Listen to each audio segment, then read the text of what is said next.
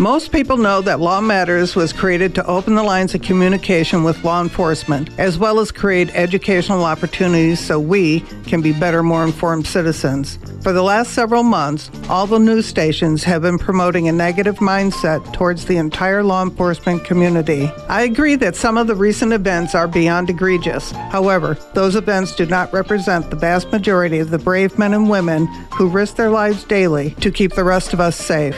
I'm asking you to please, next time you see a member of law enforcement, show some appreciation and thank them for their service. Now, let's start the show. Good morning, everybody. Thank you for joining Law Matters. I want to take a second and, and tell the Pima County deputy and the Pinal County deputy, both who were injured on duty, that we have your thoughts and prayers with us, and we hope you have a speedy recovery. Okay, for weeks I've been telling everybody that we're doing this event at the Berger Theater. It's 1200 West Speedway. And if you want to come join us, our event is on the front lines of sex trafficking. And we will have a very distinguished Q&A panel afterwards. We've got Tracy Miller from the Pima County Attorney's Office, Jennifer Crawford from TPD and Saturn, and she represents a whole bunch of agencies. We have Paulo Ruiz, who is the ASAC from DEA, Lisa Hanson, who is the executive director of Power Over Predators, and we have Lucy, who is a student survivor, and we might have Eric Bauer on the phone if, if we have a question for him. We can get him on the horn. Uh, he's in Tacoma, Washington. So I want to thank John for helping us with this. John's back in the studio. Uh, he helped us put the presentation together to make sure everything worked correctly. I want to thank John Peters for your generous donation. Walgreens donated all the water that's here, so come and get free water. It's a free event, free water. We were unable to Zoom, so our guests who we thought we'd be able to Zoom are actually sent in a, a video presentation, and you'll still be able to see them, just not uh, Zooming. So I was thinking about today's event, and went back to when I was in high school, which was decades ago.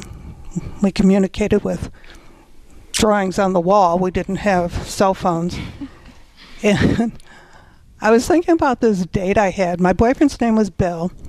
He had a GTO, navy blue GTO. He was hot, the car was hot, and I couldn't drive yet. and he dropped me off from a date about two or three hours later, middle of the night, the phone rings and it's Bill's parents telling my parents that they have to pay the medical bill. And my dad looked at me after listening to them explain what was going on and said, Sherry, did you break Bill's hand? And I said, Well, I heard some crunching. Not sure I actually broke it. He said, Why'd you do it? I said, He put it where it didn't belong. Mm. And that was the end of the liability conversation. and the following week, I received an enormous bouquet of flowers. Looked like it belonged in a funeral home. With this letter of apology that you could hardly read because his writing hand was in a cast. But I thought about it.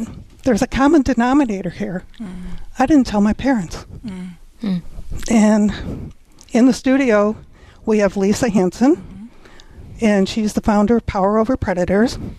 And we have Lucy, who, when did you graduate? Um, well, I'm actually technically still a senior in high school, so okay. this May I will graduate. Well, congratulations. Thank you.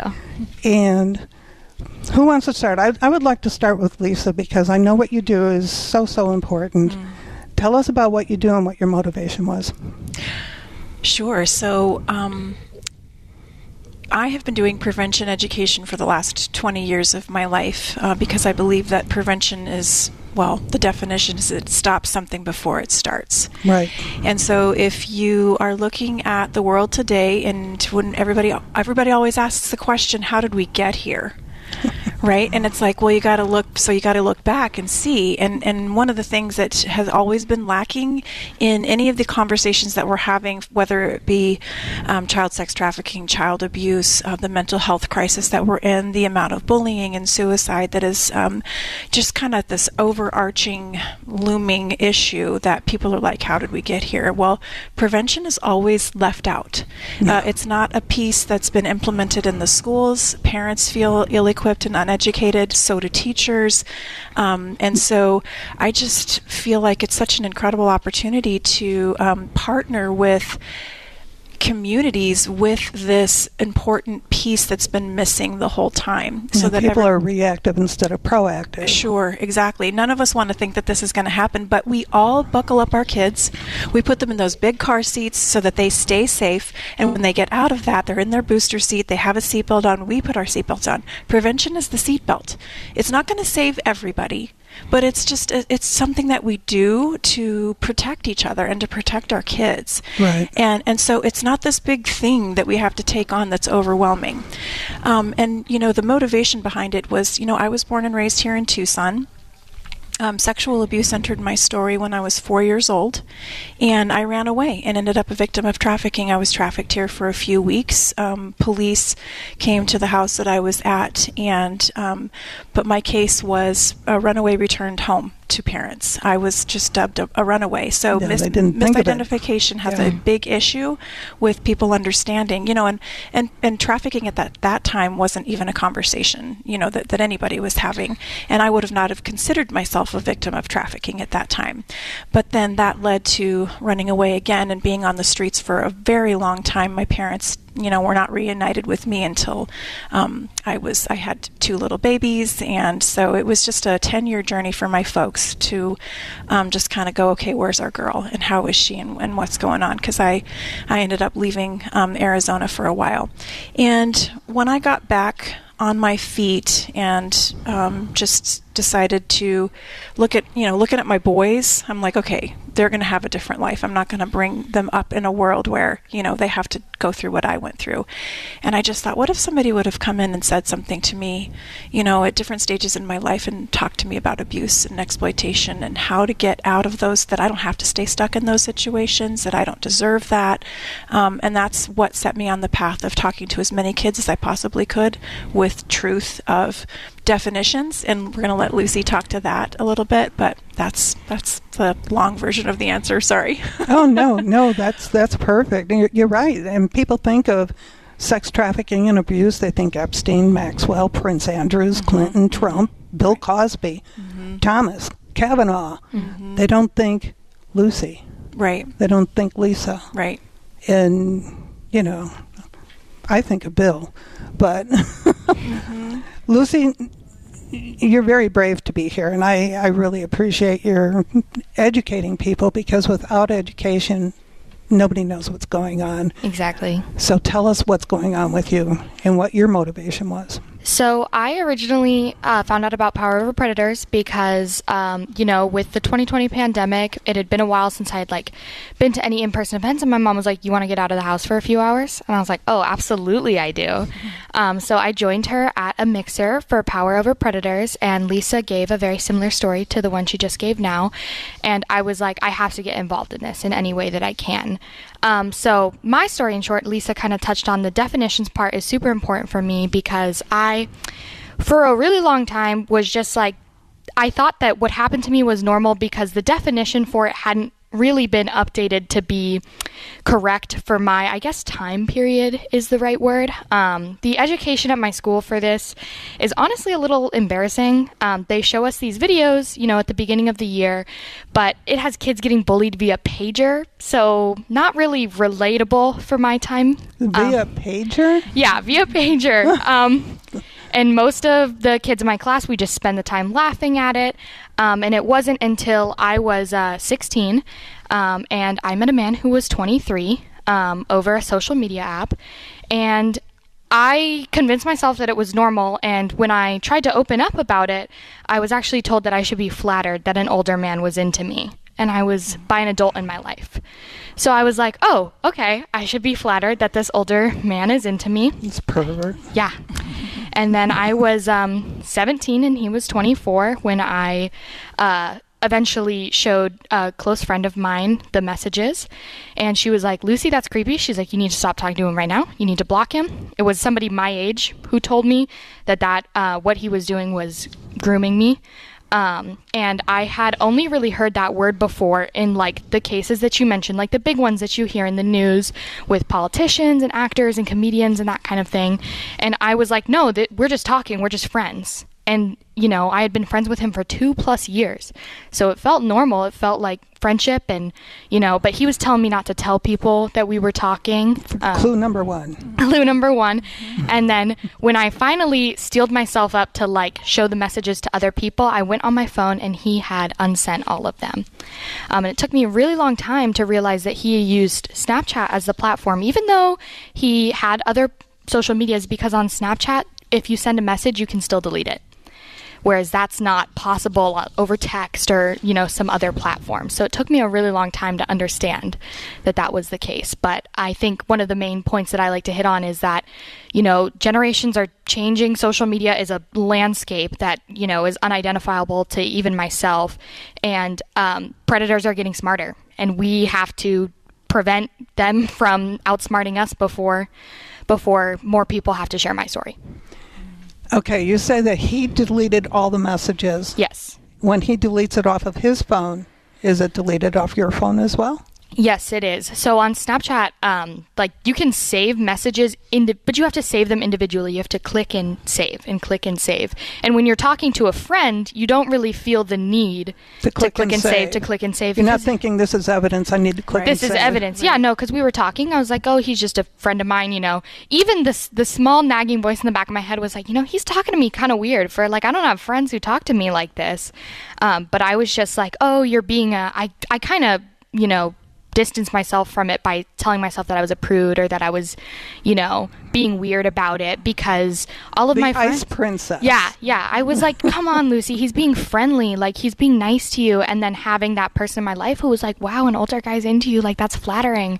I was like, oh, okay. Like, no, this is flattering. And I, I had almost an air of superiority superiority because you know my friends were dating 18 year olds and i was talking to this 23 year old guy. I was so cool you know he had a job and a house and had you ever met him no, no. But he was real. That I I do feel the need to clarify that. It wasn't like I didn't get catfished. It wasn't some like some 75-year-old pervert? No, no. Um so the at 23-year-old pervert. 23-year-old pervert. at the uh, height of the pandemic, I joined a Discord group for a musician that I really like. Um and I became close friends with a group of girls in that um Discord and they invited me to basically a separate group chat with them that he was already in. And it was like this collection of this one girl, a bunch of her friends, and he was one of them. And so, you know, at the height of the pandemic, I was looking for social interaction in any way. And a lot of those people um, are very genuine, very kind people. I don't want to get the wrong impression, but, you know, they it's always the ones you least expect. He mingles in with them perfectly. So, um, yeah, I we did talked. the rest of your friends understand what he was doing? Um, well, unfortunately, uh, I had a falling out with uh, the girl who owned the group chat uh, before this. I realized what was going on. Um, and it was actually very funny. The the girl who owned the group chat, she was like, "Well, you're not 18, and you know I'm 19, and I feel comfortable being friends with a girl who's under 18." So I sent a message to her after I figured out what was happening, and I was like, "Just so you know, your close friend is a pedophile." Mm-hmm and she blocked me on every social media platform. so I don't think she was ready to have that conversation. But yeah, it doesn't sound like it. So take that. Yeah. so how do you think? Um, I know parents and teachers don't seem to understand what's going on right under their nose. Mm-hmm. How do you educate them? How do you get the word out? I mean, I'm thinking about it. I didn't tell my parents what happened. Mm-hmm. You didn't tell your parents. Mm-mm. I didn't tell. Sorry, Dad. I know you're listening. Yeah. yeah. So, you know, how do we get kids to open up, talk about this? I think uh, part of it definitely has to deal with the stigma behind it. Um, you know, there is a very there's an air about you know being calling yourself a survivor or even calling yourself a victim. And it actually took me, you know, like a year of therapy to even be able to say that out loud because I, you know, even I can admit, even still to this day, I have issue not in taking blame on myself for part of the situation. And I think that that will always be part of it is, you know, as a survivor, you always feel that you had some role in it, even if you didn't. See, I never thought of myself as a survivor. I thought of myself as a victor. Mm. Yeah. So I broke his hand. Yeah. Right, right. I love that. yeah. Yeah, so I, I think part of it is the stigma, but I think also the part of it is, like you said, it's right under their noses. I think a lot of times parents just assume, you know, you, uh, once again, you said at the beginning, we talk about these big cases, and mm-hmm. you think, well, that's happening in Hollywood, that's happening in DC, that's happening overseas. Overseas, you know, yeah. that's not anything that we can prevent, and or anything that is like touching our neighborhoods, you know, or affecting us personally. Um, and I think I think parents need to hear it I think straight on. I think we sugarcoat things too often, um, and sometimes I know definitely it it is the case. A lot of times people need to hear straight up. For me, the biggest thing is numbers. I love saying the numbers to people because, and I uh, me some numbers. So mm, let's see, what's a what's a good one? Um, one in nine boys will be sexually abused before the time they're 18, and you think about a classroom of you know you think about a, a grade of 90 kids, mm-hmm. that's 10 guys in there. I mean, the number f- for girls are even higher. I believe it's, it's one in four. One in 4 mm-hmm. And you look at a classroom, you look at any sort of setting like that, and the numbers on that are just unimaginable. And I go to a small school too. So when I was um, pitching a, a research project that I'm working on right now with my school, I calculated the numbers between my grades enrollment and these statistics, and I was like, this is how many kids you're missing each year. Mm-hmm. And it was that that I think really helped at least the administrators at my school see it. Um, and I think a lot of parents just need to hear those numbers mm-hmm. because a lot of times parents are like, well, I'm not doing anything to my kid, so it's not an issue. But you don't know who's in your community. We didn't know this guy on Discord was a, a creep, but he was. Right. You know? Can I? And I'd like to say something to the parents because it's it's super. It's uh, we're not shaming parents for this. Mm-mm. Something that's important to understand, and I hope people can hear this because it's going to make sense your brain is not able to believe that something is real unless you actually experience it. So, mm-hmm. like, I know that gravity is real, but I believe it when my butt hits the ground, right? right. Because I fall. So, so there's a difference there. And so it's kind of like we don't want to believe that we're going to be in a car accident, but we're going to put our seatbelt on to protect ourselves. Even if we haven't experienced one, we still take those precautions, right? right? We still obey the law, right? We we stop at the stoplight and the stop sign because we, we want to prevent an accident from happening. So we have to get out of the mindset of parents that this is not going to happen to my child. And the more parents I talk to, they're like, I did everything. I've I've protected them. I've I make sure that I know who they're playing with. Blah blah blah blah blah. Well, my kids live at home. my kids live at home. It can't mm-hmm. happen to them because they live at home. For sure. And and you know, and it's like the other thing too that's important to understand is what so the other thing that happens is if a child experiences any type of trauma and shame is the result, you know, and so that would be from abuse, bullying, all of these things that we're talking about. Um, abuse uh, completely makes the one who's been abused feel like they did something to deserve it so that mm-hmm. they're bad. Mm-hmm. Something's bad about them. And then when you go into that, I don't want anybody to know that I'm bad, you don't tell. Mm-hmm. And you also have no idea how parents are going to respond. You don't know what the abuser, the threat that the abuser, if you tell. You know, the first time we did a presentation in a school, gosh, almost 10 years ago now, um, we just gave definitions. And a little girl, 12 years old, came forward and approached one of us after the presentation and said, I think I'm a victim of sex trafficking. And we said, Okay, what's going on in your world that, that you that you associated the definition to you. And she said, Well, whenever my mom's not home, her boyfriend makes me have sex with him, and then he drops 20 bucks on the bed and says that I'm a whore. And if I tell, then nobody's going to believe me. So, and this is a 12 year old girl who goes to school every day, right? Mm-hmm. She shows up every day. She's not displaying signs. And Probably gets good grades and and the teacher was mortified because how did I miss this little girl?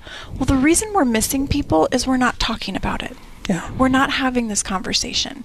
And so I'm passionate about parents being equipped with signs to be able to tell if your child might be su- um, suffering from some type of traumatic event. My parents, I was the overachiever. I mean, I'm a piano prodigy, I'm a straight A student, I'm student body president, I'm I'm athlete star, I'm all of these things, but it was it w- and I I was so well behaved. It was like you told me what to do, I did it, right? Mm-hmm. I mean, so it was just like I, I was not a discipline problem.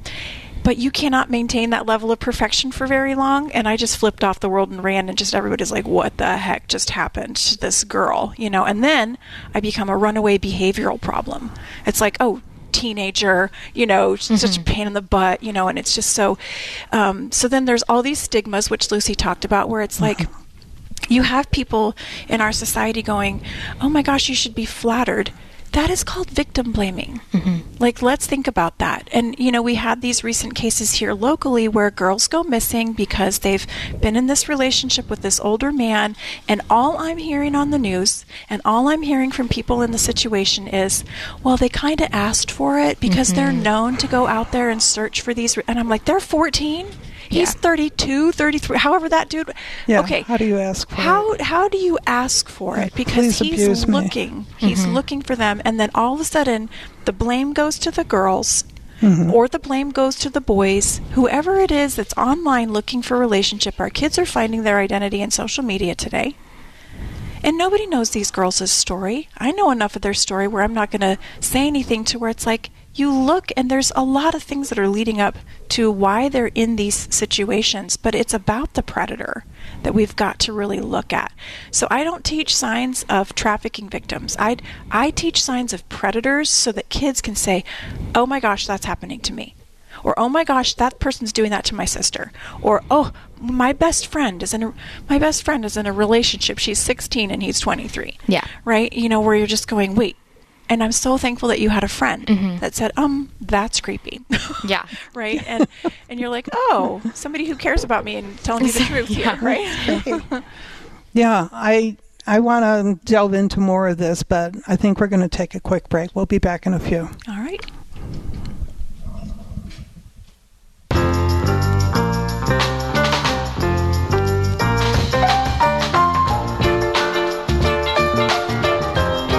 I figured out the lighting.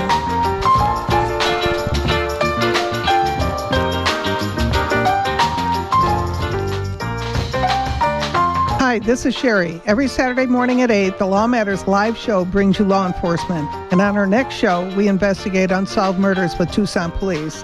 Maybe something you know, heard, or saw can help solve these mysteries. You never know. Join us and learn how you can get involved. We need your help. Law Matters podcast can be found on iTunes, Google Play, and lawmatters1030.org. Saving lives means staying informed. Knowing the dangers of using counterfeit prescription pills can help those you care about and keep our community safe. As a parent, educator, neighbor, or friend, we all play a role in building safe and healthy futures for ourselves and our loved ones. Do your part. Take the first step today. Visit GetSmartAboutDrugs.com to access education, prevention, and treatment resources. Counterfeit prescription pills laced with fentanyl are deadly. Be their protector. Be informed. Visit GetSmartAboutDrugs.com. Hello, this is Sheriff Mark Daniels with Law Matters. I invite you to attend the front lines of sex trafficking on April 2nd at the Berger Performing Arts Center. Law Matters is hosting this free event because you don't know what you don't know until you attend. It's free, no excuse. Your free tickets and agenda can be found on lawmatters1030.org and as a 501c3, your tax deduction donation helps continue our educational mission. See you there.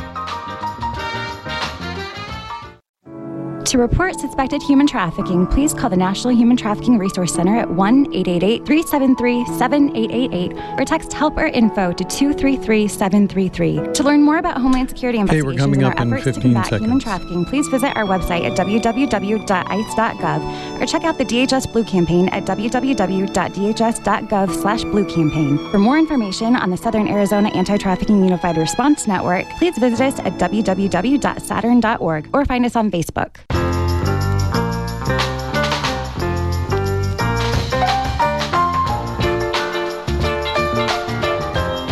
Here we go.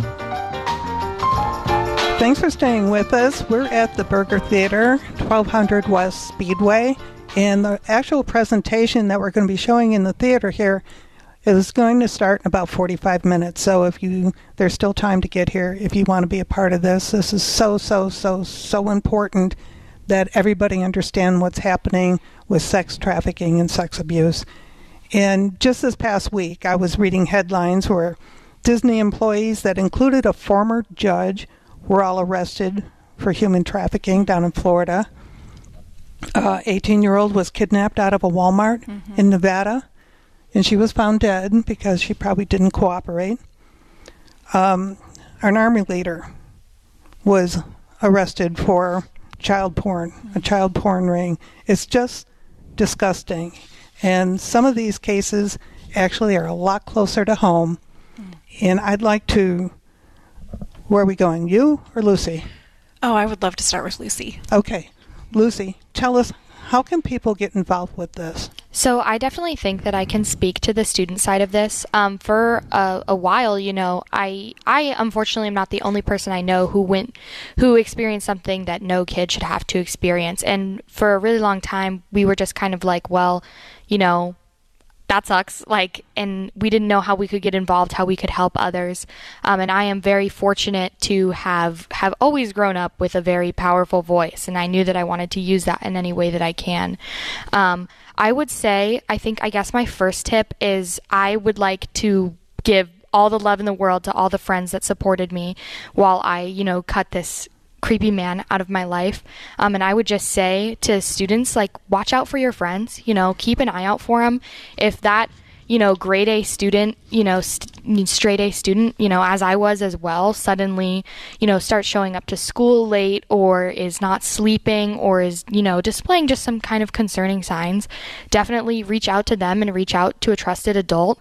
Um, if students want to get involved with power over predators, I mean, you know, I'm, Lisa and Felicia are more than happy to have any student volunteers that we can. And um, I would say one of the biggest things is if you have the voice, if you feel like you can have the voice for yourself or for maybe people in your life who you know who aren't quite ready to share yet, speak with school administration, speak with people about educating about, you know, even have a sit down and have a conversation with your parents. Like, look, this is going on, and, you know, or I know what this happened to a friend of mine, or I'm experiencing this. And if you can be a voice, you know, for somebody in your life who's going through something who's not quite ready to share, I would say do that because it was so powerful to have friends who advocated with me with my school. Because sometimes, even still talking about, you know, what happened to me, it, it can be hard. And so having just support systems like that are great. So if you, you know, want to support in any way that you can, that's the best way to do it. And I think in, in your case, you didn't realize you were being groomed. No, I did not. Not until um, somebody actually said the word grooming to me, and I think I kind of laughed I, when somebody said the word grooming. I was like, no, that's like that's something that happens with, you know. And I, speaking kind of what I touched on earlier, I didn't the shame part of it was huge because I was 16, 17, so I was like I was old enough to know better is kind of what I told myself. Mm, and but. you know, but yeah, and I've always been told like you have such a good head on your shoulders, like you're so strong-willed, you're so power, you're so smart, you know. You you go to a great school, blah blah blah. So I was you know, people were giving me compliments, but I was internalizing them and processing them in a different way. It was like I told myself for so long that I was too smart to let this happen. And so I didn't, when somebody first said the word grooming, I was like, no, no, no, no, that's not something that happens to me. Yeah. And I laughed, and it was, you know, somebody had to be like, like, no, like this is this is actually what happened. So, you know, I was thinking about it with with Bill's story.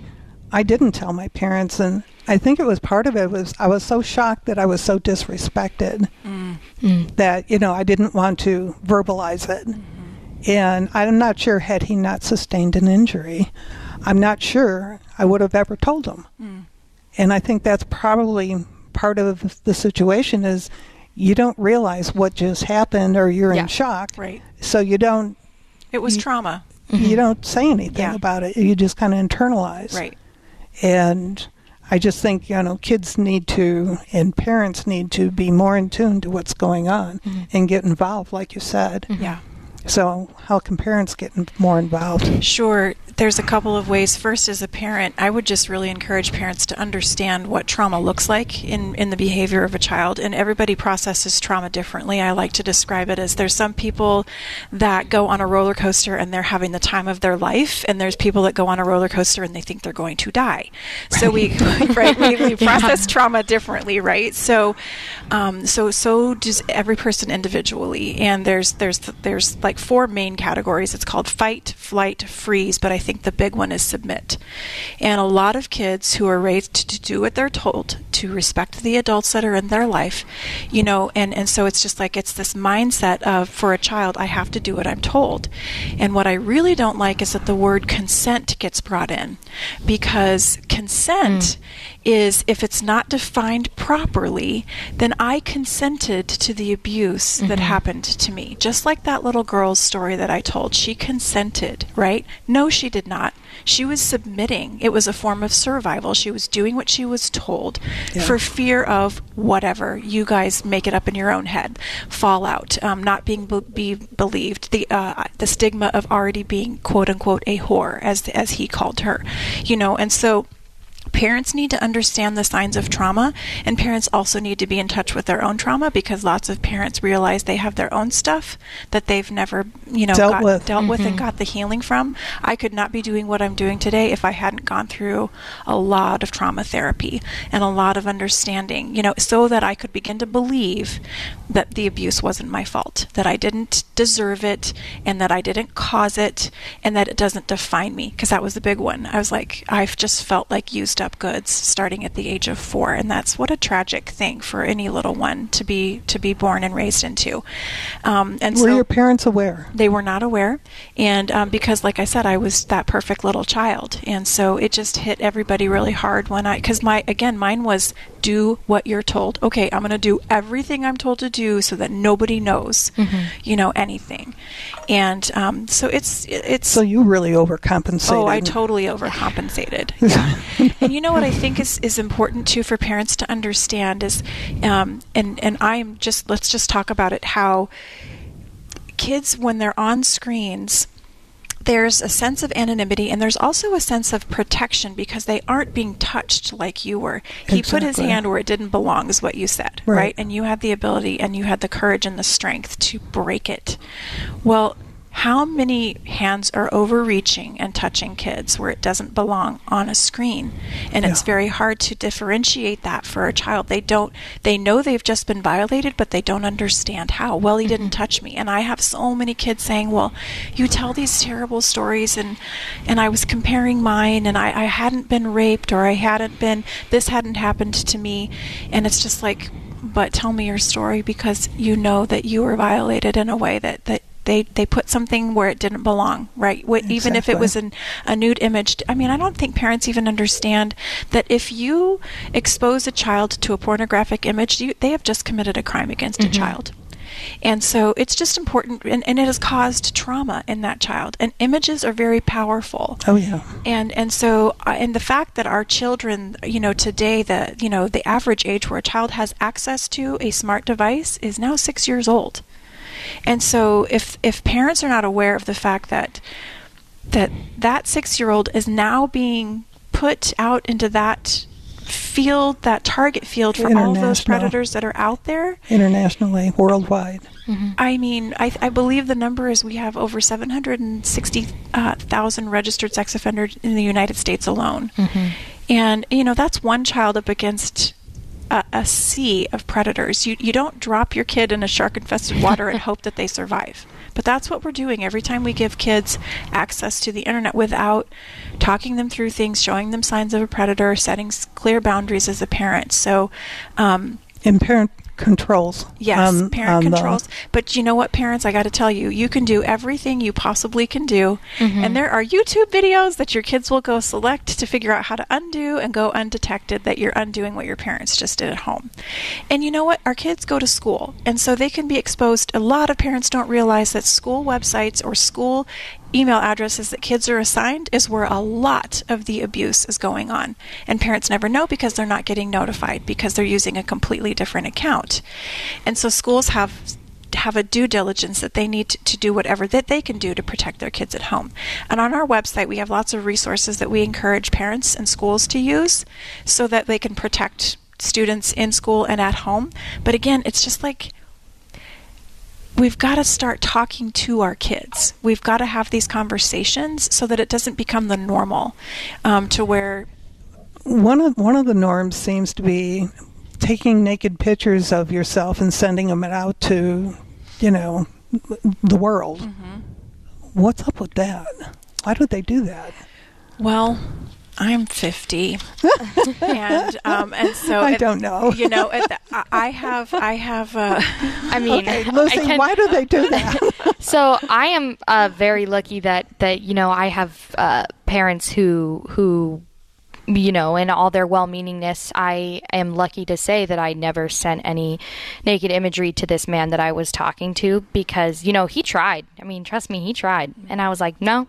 Like, I'm very glad looking back that I was able to have that kind of hindsight. But I think a lot of times, in in speaking to actually a, a friend of mine who um, uh, was a victim of revenge porn, which is now a thing because, of course, it is. Okay, tell um, explain. So that's basically she sent a like a you know a, a lewd photo to a guy, and then he put it online, and was like, "Look at this whore!" Like that was kind of like posted it you know, wherever he could. And she lost friends and she was worried about college. She was worried what the fallout from this was going to be.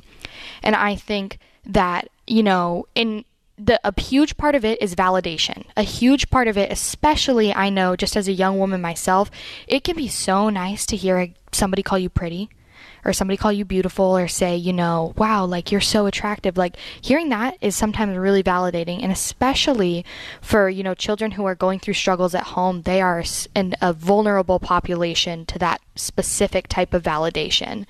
And a guy, you know, or, or they'll threaten, like, like Lisa kind of talked about, they'll threaten, you know, or we'll make up a threat in our mind of like, oh, if if I don't do this, he'll stop talking to me.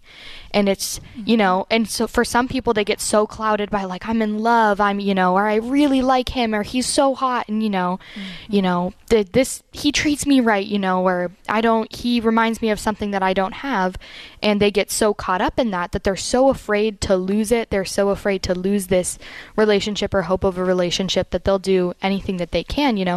Or of course they'll open up to to somebody online about something and they'll use it for blackmail. Mm-hmm. Like I know very recently there was a case in the news of I believe a 17-year-old boy who committed suicide because he was catfished online.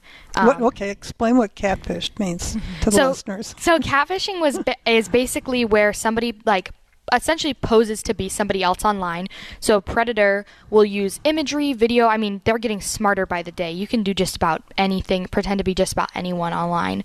Um, and like created an entire account, an entire le- life that was fake. And it was they catfished as a girl, so they pretended to be this really pretty girl who was messaging this guy, and they got this kid to to open up about stuff in his personal life, and then send a a nude photo and then they were like if you don't pay us $500 then we'll leak this everywhere. And so he paid him $500 and they were like no just kidding we want a thousand. And he he committed suicide because he the burden of that was too much to bear you know and he it was it was used as blackmail against him and, and very likely these these catfishers these blackmailers would have leaked that photo had he not paid them the thousand dollars so, and it's important to note though too. So let me tell parents, the statistics are showing by the age of 14, one in 4 of our kids by the age of 14 have sent or received a nude photo.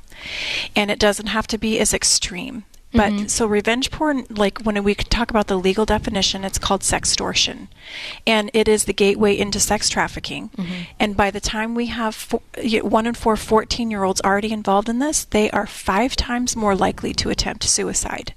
So let's connect the dots here. Yeah. Just like what you were saying, we've got to we've got to unpack all of this so that we can understand. It's about talking to our kids first, and it's about helping them with their identity and getting them secure in who they are as an individual. So that I love I love to kind of remind parents if you show a child what is real and if you behave in a way of I love you no matter what, you your identity doesn't come from what others say about you, then kids can determine a fake right? So it's kind of like that story about the counterfeit guy that the FBI caught years ago, who was the best counterfeiter in the world.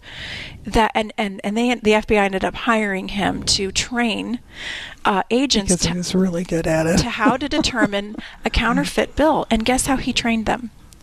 By holding real money. The real stuff because when you when you touch something fake you're like, "Oh, that doesn't mm-hmm. feel like the real thing." And so if we're if we're being real with our kids and if we're we're we're really loving them and we're really caring about them enough to educate them, then they will be able to pick up a fake. They'll be able to determine it. And that's and as we are presenting to kids in the classroom because our program any parent can use it any teacher can use it we don't have to go in and present it. It's it's done in a way we can talk about that stuff later. But it's done in a way where if you strike up this conversation and and you just you know you can just stop and say hey is it do you think it's true that a lot of kids are, are involved in like sending nudes of and and it, it can't the parents cannot be overreactive Yeah. this is a normal thing Yeah. that our kids are doing and in our adult brains we're going not normal it." not normal and you know and the kids are like normal so dis- Yeah. there's automatically You're a disconnect so old. You're, yeah you're, yeah You're out of touch. You're And if parents touch. overreact, then kids don't want to come to them with anything else. right it's Right. terrifying It's scary. yeah. Yeah. and then it's like again i just as a parent if you're going to give that child a phone and then you're going to say don't mess up Yeah. wow you have just completely put a huge gap in your relationship with your child and now you're using phone as the collateral right it's like man you give it's kind of like to me and this is this might sound dramatic to people but if you're going to give a kid a phone you better know what the implications of are. How is it going to impact their sleep?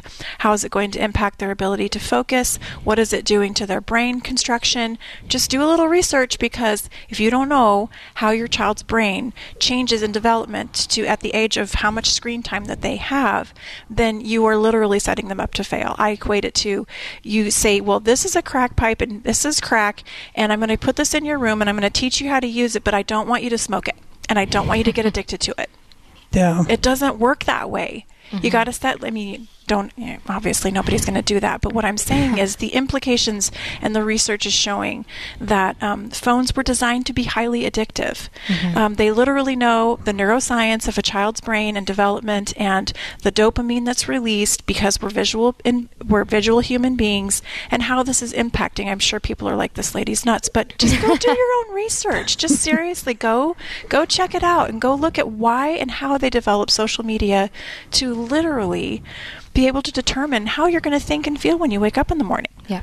So, And how I do you, think how the, do you recognize a, a child that's been abused at home? like, are you talking about by the parents? Yeah. Or Yeah. Um, one of our, our um, videos today will be Andy Berger, who was abused in her home.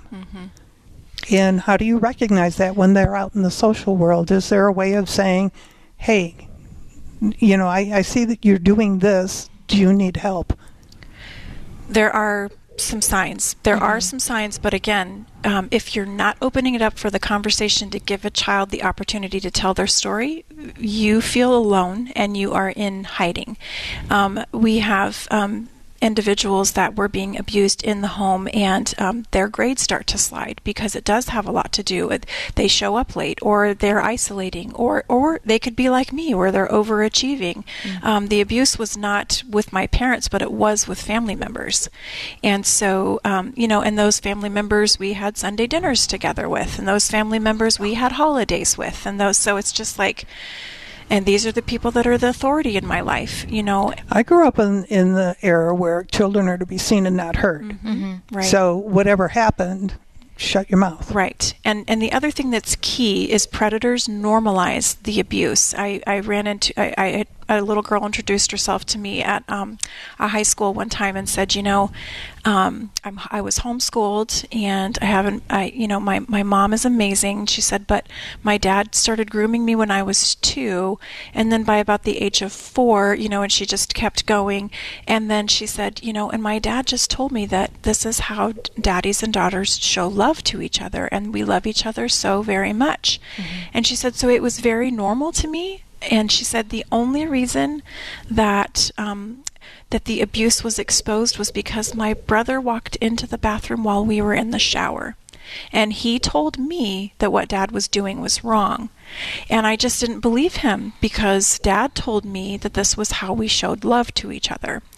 And you know, mom was a rock star because when mom found out that dude, and he was a high ranking military official, and um, but I tell you what, her military family came to her aid. They threw that guy in jail, and um, he she believed her daughter. And that's the other thing. The, the the majority of the reasons kids don't tell is for one fear of not being believed, Yeah. two fear of fallout. What's going to happen to my family?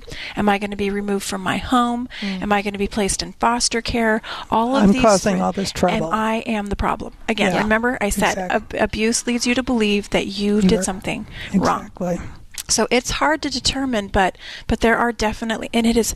So how do you determine something? You have a conversation. You mm-hmm. teach children that this is not appropriate. This is not how you show love. This is, you know, you teach kids, you know, the parts of your body where, you know, nobody should touch. I mean, I've had to call out doctors who would just not prepare my kids in a physical, and they would just reach in and grab, and my boys would look at me, and I'm like, "Hey, doctor, let's go out in the hallway. You don't do that to my child. You, I don't care if you're a Explain doctor. what you're going to do. Yes, Before explain. you and why you're doing And it. And then you can even, I believe that you need to give that child permission to say, "I don't want you to touch me there." Yeah. Because I told my boys, you do never, you do not ever have to let a doctor tell you that because I'm a doctor, I'm going to touch you here. No. If you're not prepared for that, if you don't want that, you have a voice and you say no. Look what happened with the Olympics. Oh my gosh! Can I you mean, believe that? Mm-hmm. There's just yeah, there, there's just too many stories. Yeah, absolutely. Unfortunately, mm-hmm. unfortunately. So I told people that you don't know what you don't know until you've listened to this show, until you've come to this presentation that starts in about 30 minutes or so. Lucy, what do you have to say to people, to your peers mm-hmm. who, you know, who knows what's going on with them? What do you have to say to them and how can they help and help themselves? Um, well, I think I will bite a quote once again from my father, who's listening. Um, who Hi, told, Dad. hi, Dad. who told me once, um, and this sti- has stuck with me for forever. I actually wrote it out and I uh, taped it above my bed. But he told me once. He said, "Lucy, I love you because of everything you are, and not in spite of everything you are." And that has stuck with me from the day that he said that to me. And my father's a very poetic man, um, so of course he had to say it in that in that very eloquent way. Um, but I would say that to my peers that there is always someone out there, something out, or you know, there. People, I will love you because of everything you are and not in spite of everything you are. When you are a survivor, you feel like you wear a big sticker, like across your chest or across your forehead that's like survivor. You feel Yeah. like you walk into a room and people know. Like you can, you can be full in, a, in an auditorium of 100 people. Now it's a little different because i have i am kind of wearing the name tag of that today. But you know walking into school i thought everybody was gonna Everybody knows. i was gonna have like something on me that just showed that i was you know i was going through something. And um, you know that wasn't the case. Might have been helpful when i was going through it but that was so i would say to to kids that it is not as you can be as open about it as you need to be or as you don't want to be. You can open up to somebody in your life and you do not have to give details. Let me put that out there. When I first started telling people about my story, I had no details. I was like, it was an older man that I was talking to online. And it's slowly, because that's all I was comfortable with. Right. And as you get more comfortable with your own trauma, do not let anybody force you into telling your story before you're ready. Right. I would say that to my peers. It can take years of therapy. I mean, the science behind repressed memories gets stronger every day. You don't know what you've been through, and you do not owe anyone that story before you are ready. Yeah. So I would say that to my peers. You know, that's so true because I was interviewed a couple of weeks ago by a different radio station, and he just kept focusing on the fact that my, my husband was killed. Mm-hmm. And I didn't want to talk about that. That was a bullet point in my life. Mm-hmm. I wanted to talk about this radio station, mm-hmm. but he kept grilling me. I felt like I'd been interrogated by the time we got off. And I was physically upset Yeah. by the time we hung up. And it took me a long time to calm down after that. But I absolutely get what you're saying. Yeah. You don't need to know the details. You just need to know that something's wrong. And I would say to parents, educators, if you hear a kid voice that, believe them. Believe them 100% of the time. Yes. Because the statistics on it are so skewed one way. You can say all you want, well, what if they're making it up? What if they're making it up? I mean, you're talking about such a small percentage, it's almost negligible.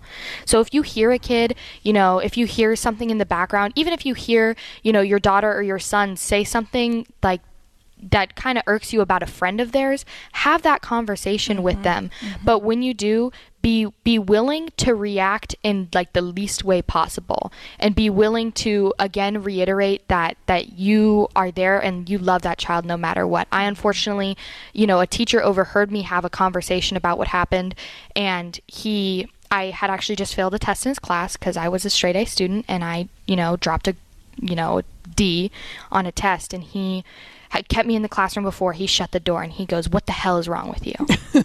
and I burst That's out into tears. yeah, I burst out into tears and I ran out of the classroom and it was so dramatic and my friends were like, "Oh my god, what's wrong?" And uh, you know, I was just so not ready to have that conversation and how confrontational it was. Yeah. You know, and eventually he did he did apologize to me and I'm on good terms with him now, but I would just say if you overhear something, be willing to just op- be open, accept it and believe them and just love that kid because all the love and support in my life from friends, family, you know, power over predators has gotten me to where I am today. I would be nowhere without any of that. How can people get in touch with Power Over Predators? Because I think what you're doing is so amazing and it's so important. Thank you. Um, yeah, our website is it's a wealth of information. Um, there's free accounts. There's free information. There's, um, you know, I don't want any parent to feel like they have to fork over any bucks to get the information that they need. And so, it, uh, access for parents. There's really great sites that are available for, you know, if your child is being sextorted, we have contact information on there. If you want to learn the signs of trauma and how to respond to a child and connect with a child who's suffering from intentional trauma, then we have that information there for you. Um, I also would just love to see parents make a move legislatively. You know, nobody wants another mandate, but I tell you, we have been fighting for years to make prevention education something that schools provide because th- the reason that we have dropout rates and graduation rates declining is because of the very things that we're talking about. So I really feel like we could see a shift in the success in our students and our kids if we have this conversation. Um, and, and, and it's, you know, so whether or not we move forward with the mandate, let's not worry about the law changing before we decide that we're going to protect kids and make sure that kids get this information in the school.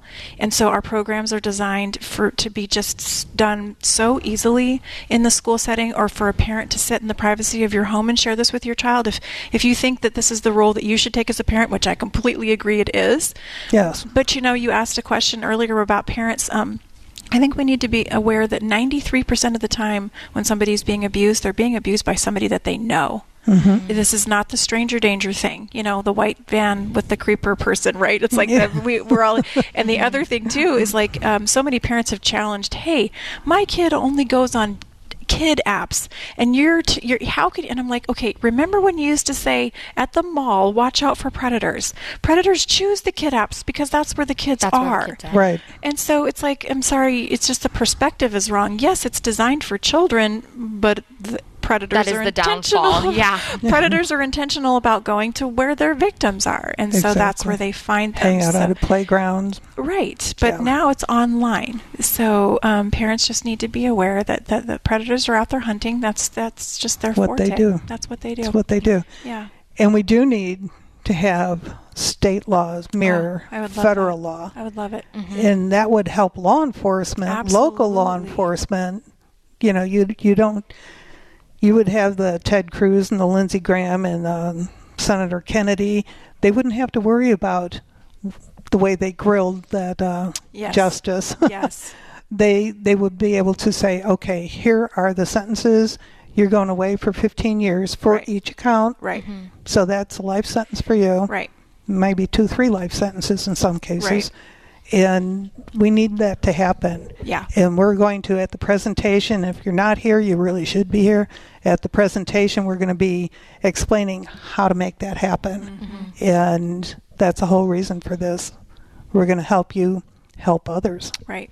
So I want to thank both of you. We've only got a few minutes left. What's your parting comment, Lucy? Um, my parting comment would be, I Three guess, minutes. Once, once again, I'll, I'll reiterate um, that that there is somebody who will love you because of everything you are and not in spite of everything you are. And I hope that people, whether they find their voice vocally or you know internally, because you can come to terms with your trauma without having to speak about it, like I do. I hope that everybody gets that closure because that is truly a thousand percent what every survivor deserves. Absolutely. And what would your parting comment be? We've got like two minutes. Well, my parting comment goes right along with what Lucy said, and I just say it a little differently when I have the opportunity to talk to parents or to kids. You, you can't put a price tag on a person, mm-hmm. and everybody deserves to be free from the lies of abuse that lead to staying stuck in the shame cycle. Every child deserves to be protected. Actually, we need to wrap it up. I made a mistake.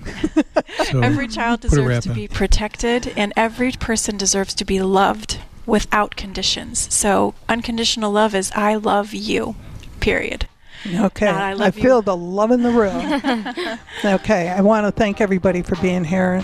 Lucy, thank you so much. Thank you for having me. And until next week, I want everybody to shop local, stay safe, go to the Power Over Predator.